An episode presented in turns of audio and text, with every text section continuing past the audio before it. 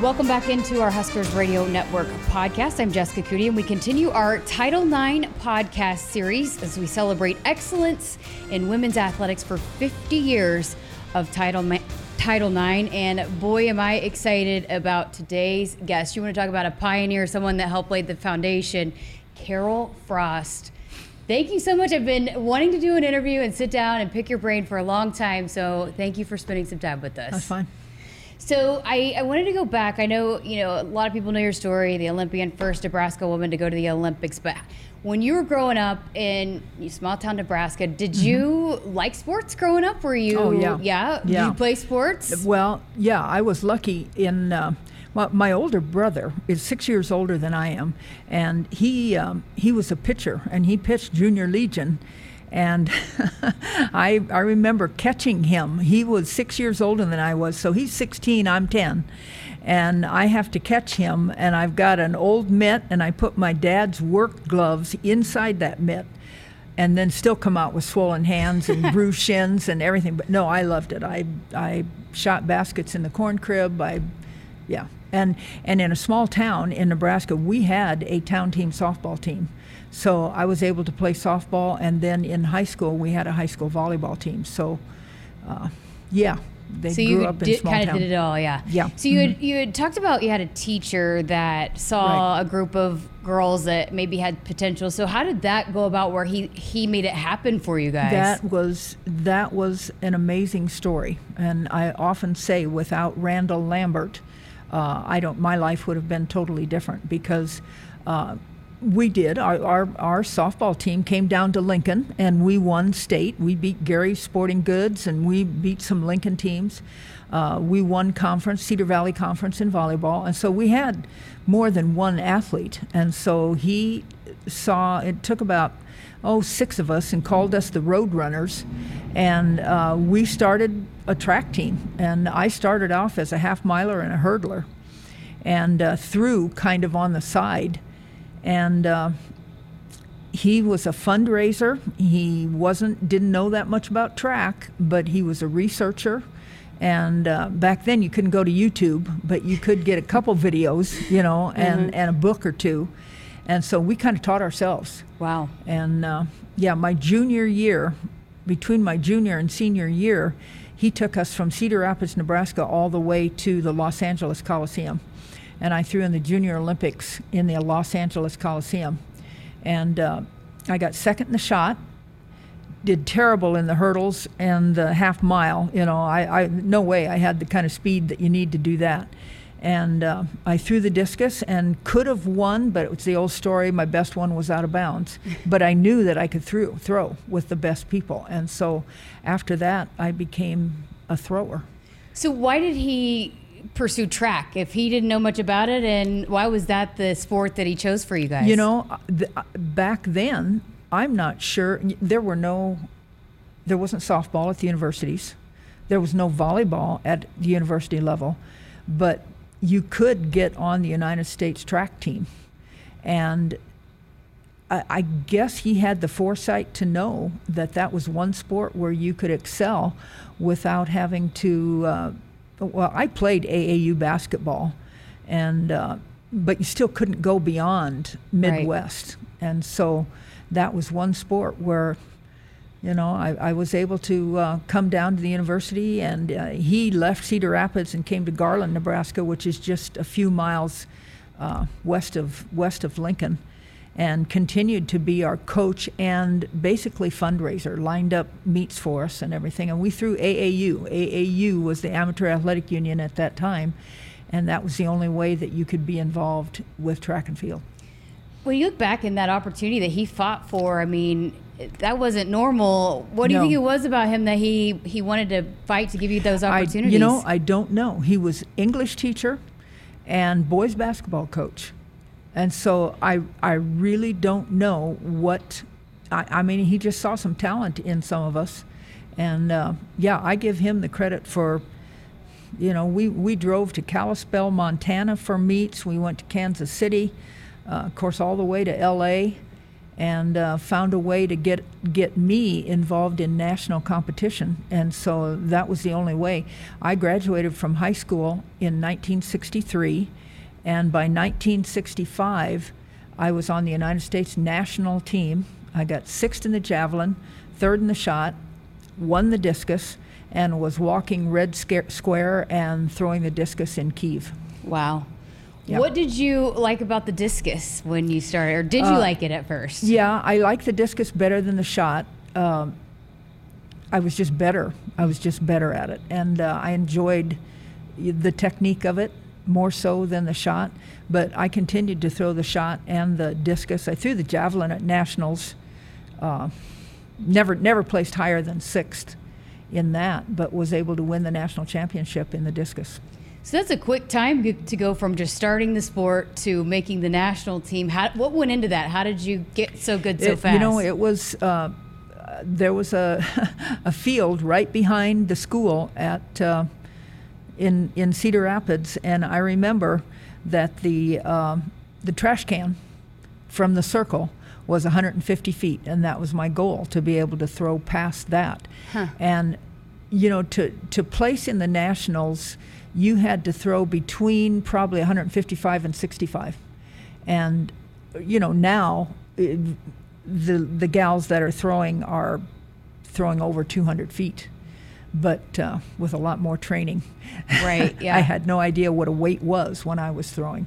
My weights were milking the cows, carrying milk up and down, you know, from the barn to the house, and that was that was my strength training. So, being that you know it was your junior year of high school, how did that? Did you immediately think have that dream? Oh, I could go to the Olympics, or how did that come about? No, no, that was that was not even. You know, my folks, my mom and dad were sharecroppers. Uh, they loved to come to the softball games at Cedar Rapids, but track was really foreign to them. They had no idea, had probably never even seen a track meet. And so for him to take us girls and develop us enough to qualify even for uh, national competition was that was quite a feat. So when did you think, oh wow, I could maybe be an Olympian? Uh, probably 1965.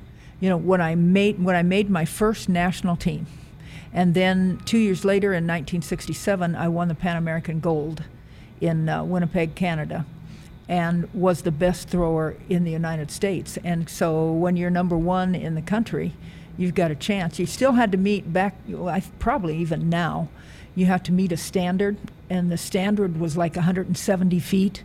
And uh, the year that I went to the Olympics, I threw 172. So I met the qualifying standard. And uh, that year, though, I was only second. I didn't win the nationals in 1968. Uh, a gal by the name of Olga Connolly won it. Wow. And so yeah, she was a uh, she was a uh, she defected from Czechoslovakia because her husband was Hal Connolly, who was one of our hammer throwers. They met in an international meet, and of course Czechoslovakia is behind the Iron Curtain, and she Hal Connolly somehow smuggled her out of Czechoslovakia. She became the American citizen, and she beat me, but I still got second. So, were you aware at the time that no Nebraska woman have, had ever made the Olympics? No, you know that I that still surprises me when I hear people say that. Uh, I, I, guess I don't know if if uh, if because it was track at that time and you could because you weren't going to make the Olympics on any volleyball team. You mm-hmm. weren't going to make the Olympics on a softball team. I think track was about your only option to be able to do that back. You know, this was 1968. It was well before Title IX, and uh, high school sports, college sports for girls was non-existent. So I, some people might have heard you say this, but I thought this was fascinating. You spent all that time, became an Olympian, and really didn't have the facilities or the resources to even get there. Can you take us through that? No, no. I, I you know, in high school, uh, Cedar Rapids, Nebraska had no weight room. Like I said, my my my weight room was working on the farm. You know, cutting cutting cockleburs and walking the corn and lifting irrigation pipe and carrying milk cans and uh, milking cows by hand in the morning at morning and night. And so that was my weight training. Even when i came to the university there was no well my husband played for tom osborne and bob devaney. He graduated in 1969 and back then even the even the men's football team was not fully invested in weight training at all they did a lot of uh, uh, different kinds of training, but a full weight program. Tom Osborne didn't implement that until what 1970 somewhere in there.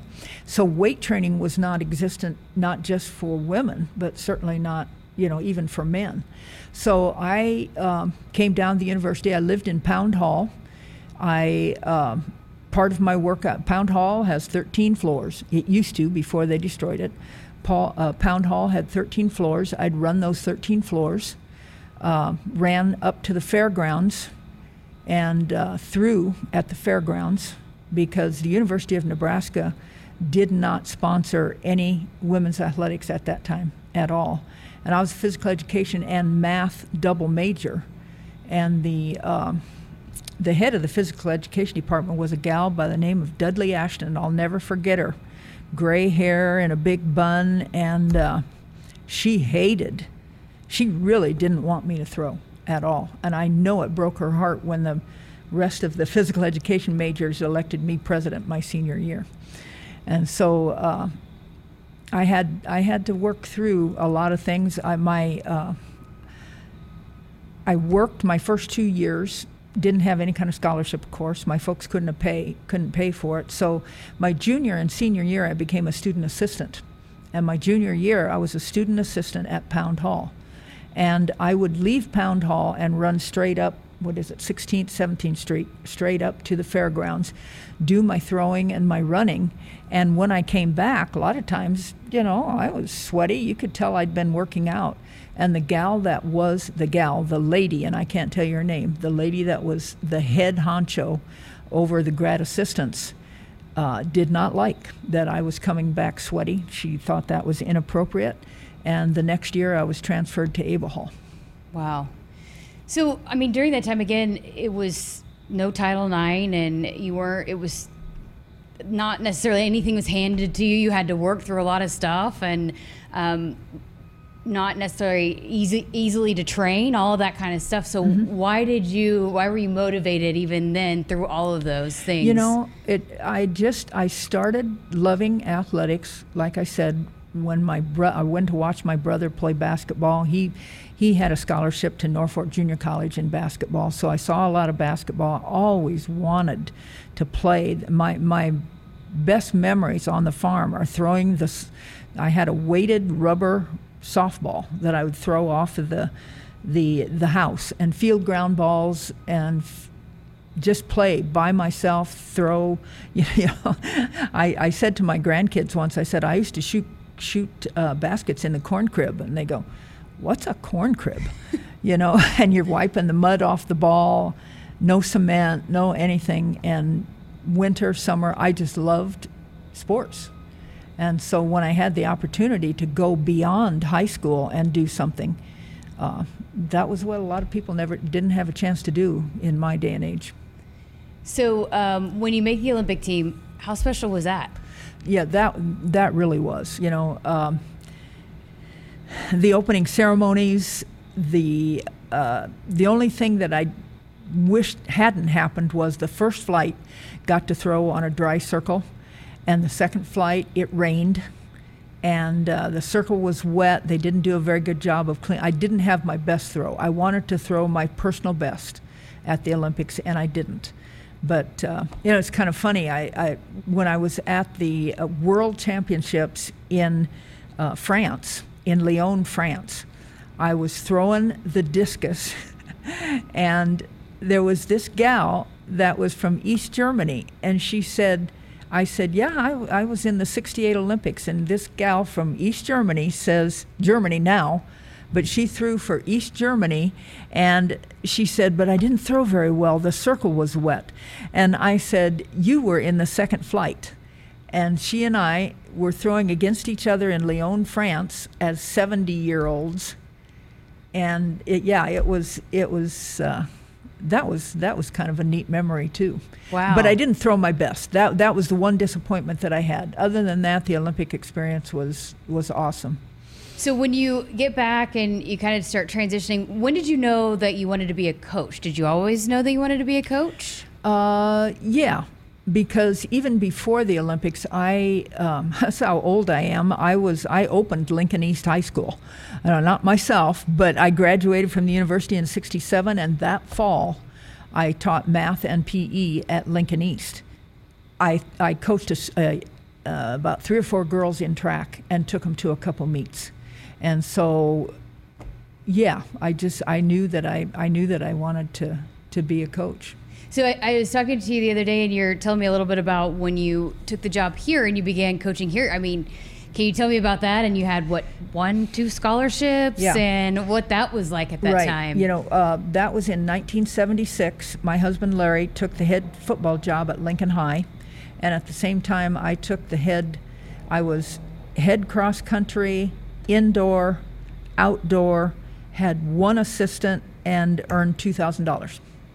Wow. That was my that was my first salary at the university. Uh, they didn't have scholarship money. I had like two two hundred dollar scholarships that I could give out, and our uh, our very first very first year was at the Bob. So I opened Lincoln East High School, also Bob Devaney, because that was the, the, the year that Bob Devaney opened.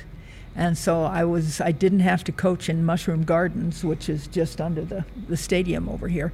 And uh, but I had one assistant, Linda Zeck. My husband, after he got done coaching at Lincoln High um, in the spring, he would come down and help. So I had basically myself and one and a half other assistants.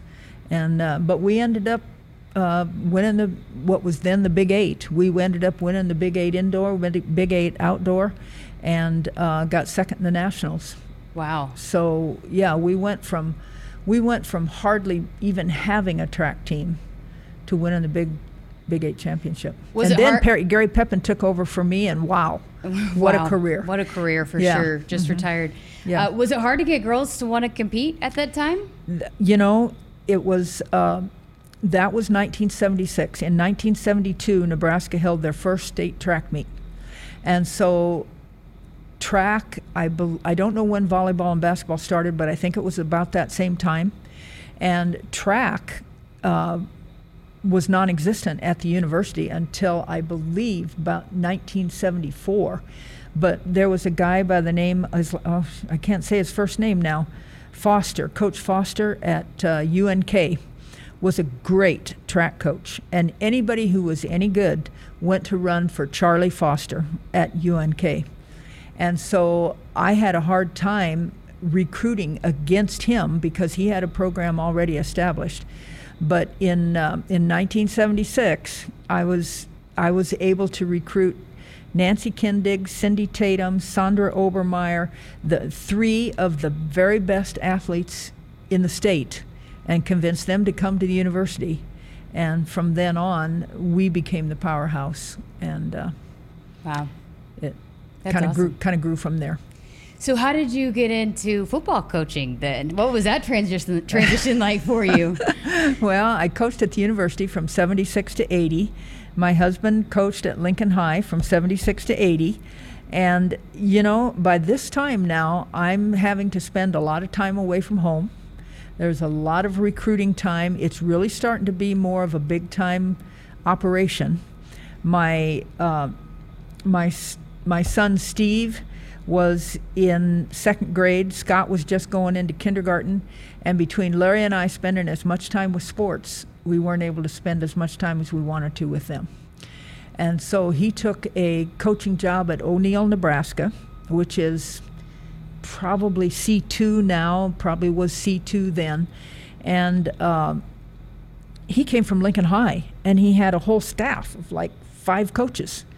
And he goes to goes to O'Neill, and it's him and one other guy. And he, Larry, really liked to throw the ball. Grew up, you know, played under Tom Osborne, and wanted to implement a implement a lot of the throwing stuff that that Osborne had. And so uh, Dennis Gall was his line coach, and Larry couldn't coach quarterbacks, uh, running backs, and receivers. And uh, I had been throwing to him while he was playing at the university. I'd been throwing the football to him for a couple years. And so I pretty much knew his stuff. And so he said, uh, I, I started coaching his receivers, and uh, that was in 1980, 81. And so for like 20, 25 years, I was uh, I was boys. You said coach. you were throwing. Uh, were you, you? Did you have a cannon of an arm? Figure Yeah. you could you could throw yeah, it pretty good, yeah, pretty yeah. good, I, right? I can throw 40. I could. awesome. I could throw 40 yards. I couldn't throw 50. But yeah, that was one thing that uh, you know everybody wondered what do, what do the boys think? What do they think Mm-hmm. about you? And and uh, but they uh, you know at, at first every school we ever went to they'd throw the ball back to me like I was going to break, you know, and I'd throw the ball at them, and uh, yeah, they uh, they quickly learned that I could. I could throw the ball, and I could I could throw all the, the outs and the corners and the you know every the horns and everything that we ran. So Wow, yeah, that, that's awesome. How did you Yeah. go about? I mean, again, because you talk about coaches evolve and and knowing what to teach the boys as the game evolves, and and just staying on top of Oh, that the was wide that receivers. was totally that was totally my husband. I mean, he was the whole game planner. He handed me the practice set, schedule and said, "Do this," and um, but he called the game. You know, I was just. Uh, he always just said that I was a good coach because I was a good technician. Well, Mm-hmm. that comes from being a throwing coach. You know, I, I could teach footwork, I could teach how to catch the ball, but as far as the strategy goes, he was the he was the one that did all of that. So how did you did you go uh, tackle the technique part of it and, and teaching those the yeah, wide well, receivers he, that? he, you know, it was basically the same thing. He taught me what Osborne taught him, and I taught that to the to the kids. So I coached wide receivers and uh, defensive ends. We ran a five-man front, and you know, a nose, two tackles, and two defensive ends. And so on defense, I I coached defensive ends, and on offense, I coached receivers. Wow, that is so cool. You know, you, you talk about being a boys coach during that time, and Mm-hmm. I'm sure you know you. I know you had said that your husband was supportive of it, and and uh, you know allowed for you to have that opportunity, but it wasn't normal then. So No. did you? I mean, did you realize it wasn't normal No. then, or Well, yeah, it was. But you know, after you been to the Olympics and coached at the university, coaching at the high school level wasn't that big a deal. And Larry was really supportive. And uh, for the most part, the coaches that I that we coached against were supportive. I only had a couple couple incidents where I knew that uh, they didn't appreciate a woman being out. They, actually, the the people that didn't appreciate me coaching boys football were probably the the Southern Belle women in Texas because I coached football in Texas, which you know, fifteen thousand seat stadium and Oh, yeah. that whole thing in Texas. And some of the some of the ladies weren't really appreciative of me coaching, but that didn't bother me. yeah. So when you go to practice now, do you do you are you drawn toward the wide receivers and Oh watching yeah. them? Oh, I always watch the offense. You know, I'll watch the defense, but wherever the one and two offense is, that's generally where I am.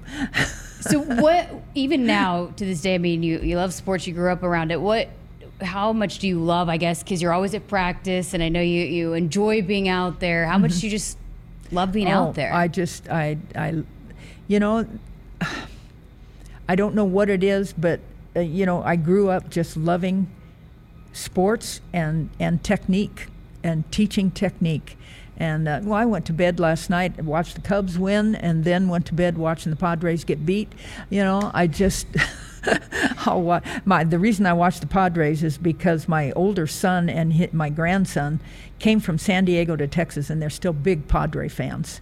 And so I have to watch the Cubs and the Padres. I I can watch, I can watch anything. I'll watch the entire Masters, and uh, and never leave the never leave the couch.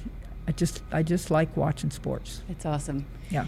so you know celebrating 50 years of title ix and you were in sports before even title ix was passed but you think about the 50 years and how far it's come and even from when you were competing to now the opportunities how do you reflect upon that and the growth of women's sports Oh gosh, you know, as I look back, uh, I, I I just so wish that I would have had the opportunities that girls have now.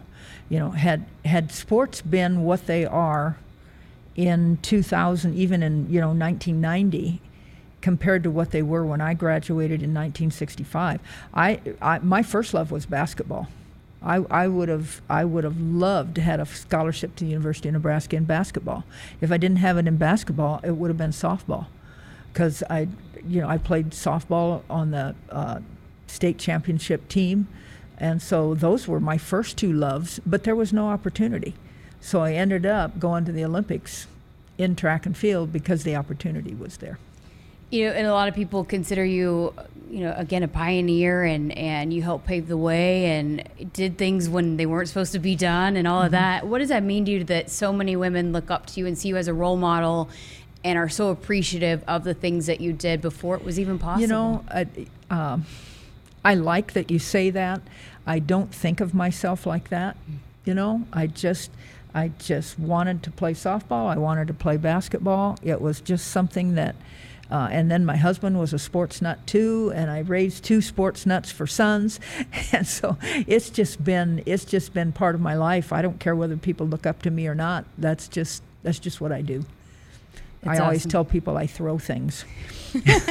throw things. Um, and then you still compete now, right? Uh, I have been. Yes, I have been. O- I own all kinds of records. Well, uh, I, I have the the American record. I have in both the shot and the discus. Um, I held the world record in the javelin for about, oh gosh, nine months, and then somebody broke it. But uh, yeah, I competed in the world championships. I was going to go in, when I turned 75. Uh, they were supposed to be in Toronto, but that was the COVID year.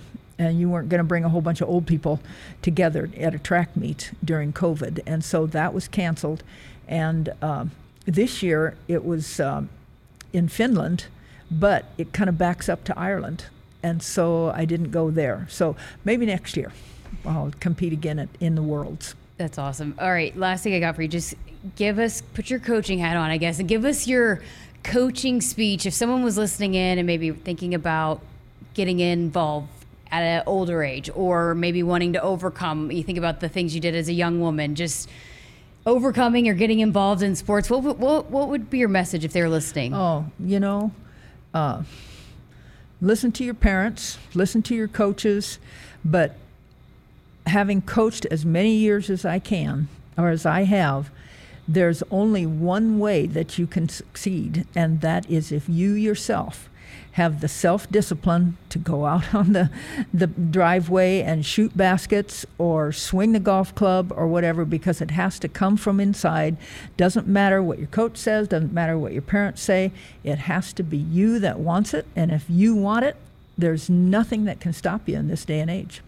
Love it. Thank you so much. Uh, fascinating conversation. And yeah. man, you've done so much and so neat to hear about. So thank you for chatting with us. Yes.